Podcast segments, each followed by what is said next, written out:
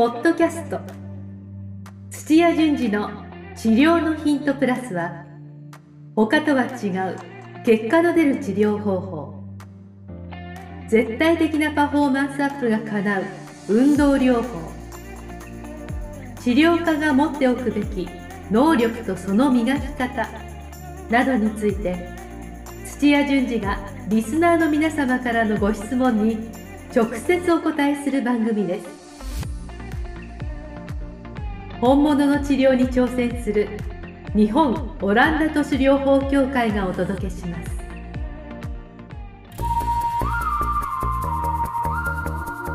土屋順次の治療のヒントプラス日本オランダ都市療法協会代表理事の土屋先生にお話を伺いながら進めていきます。アシスタントの高江真紀子です。この番組は治療家の皆さんに届ける番組です。気に入った方はぜひチャンネル登録お願いいたします。さあそれでは土屋先生ご登場いただきます。土屋先生こんにちは。よろしくお願いします。よろしくお願いいたします。はい。土屋先生今日も早速始めていきますよ。質問から。はいお願いします。はい。土屋先生はじめまして。現在理学療法士として病院で働いております。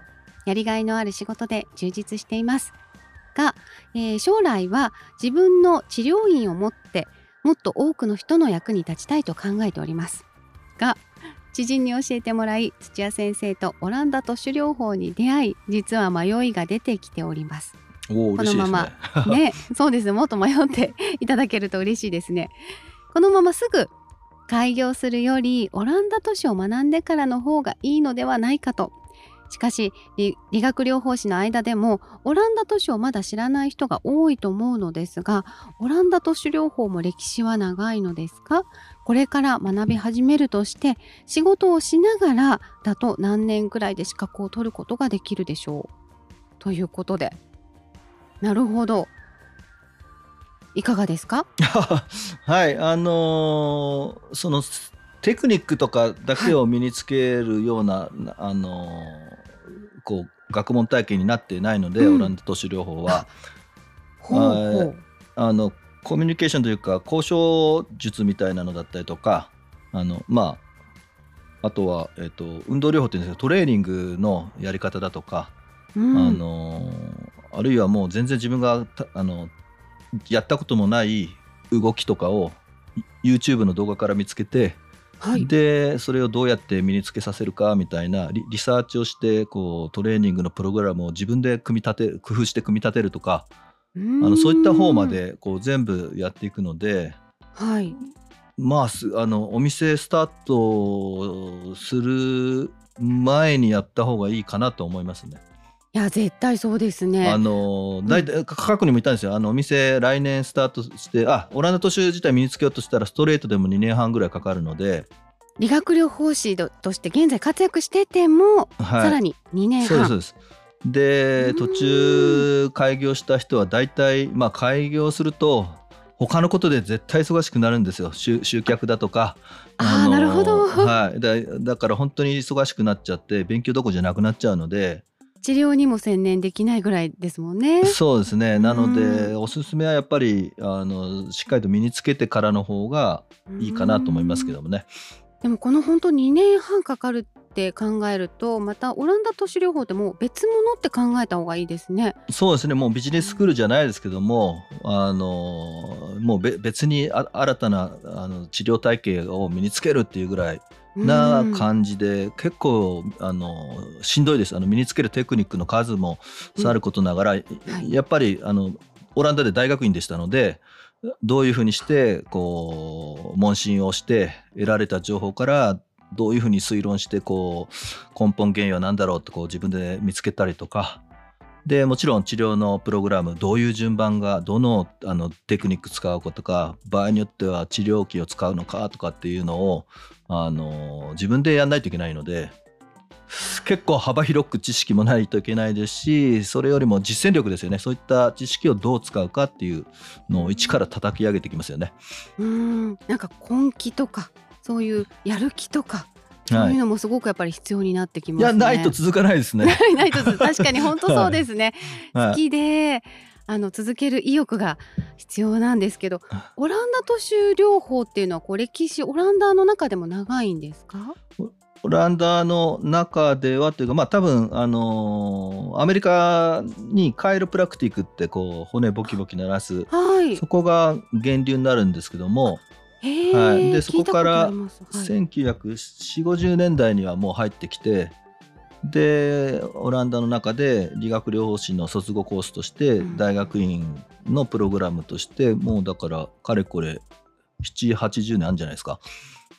やっぱりオランダでも理学療法士のさらに上の過程っていうこの考え方があるんですね。もうあのー保険診療の点数が違うのでだから理学療法士があの治療とかするよりもあの全然、えー、都市療法士が治療した方があの高いので病院でもはい。補助金を出して取ってこいとかあのうちにはあのオランダ都市療法士いるんだよっていうのが宣伝になるのであの社会的地位が高いですね。まだ数自体もじゃあ少ないんですか？そんなに多くないですうね、はい。貴重な存在なんですね。はい、だからおお医者さんのなんか内科だとか整形外科とかっていうのの一分野であのまあ運動運動器って我々言うんですけどもはい。脊柱に関係するまあ、背骨とかに関係するう運動器はもうあのオランダ都市に行けみたいな感じですよね。そうなんですね。もう、はい、あのじゃあ一般の人たちの間でもあのオランダ都市っていうのはもう知られてる存在で皆さはいんそこを目指して治療にいらっしゃるってことなんそうでね。ですすね。うーんあじゃあやっぱり本当に日本と考え方がまだ違いますね。はい、そうなんですよ。うーんであればこれはぜひ取ってほしいなと思うんですがはい。ちょっと待ってます。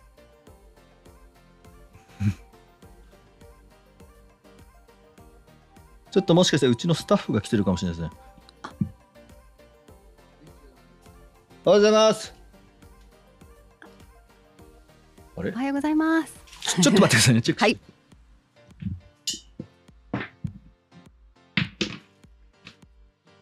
ああどこまで話した？っけえっと、収録してるから。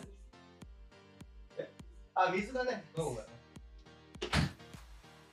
ありがとうございま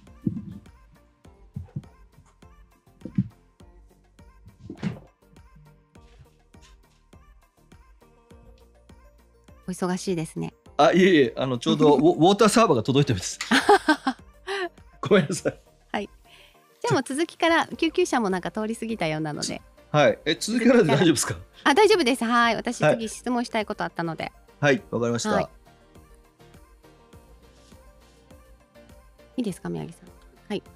で土屋先生じゃあ仕事を理学療法士のね仕事をしながらだと資格を取るのはいかがですか？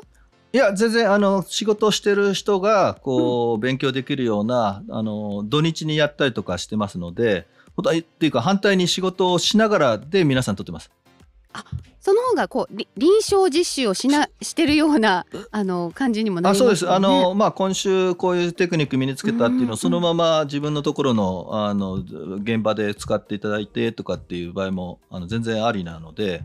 はい、で頻度も月にあの1回土日を使うとかあるいはオンラインであの月2回日曜日を使うとかってみあの仕事があるっていう前提でカリキュラム組んでますのであの現場あった方がいいですね。